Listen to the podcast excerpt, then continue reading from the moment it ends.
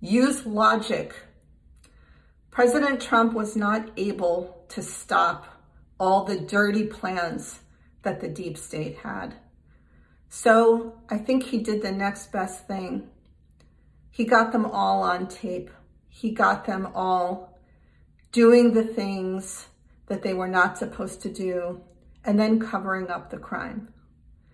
If Trump and Netanyahu are as close as we know the media portrays them to be, if their plans are similar, doesn't it stand to reason that Netanyahu has them on tape as well, plotting to overthrow him on October 7th?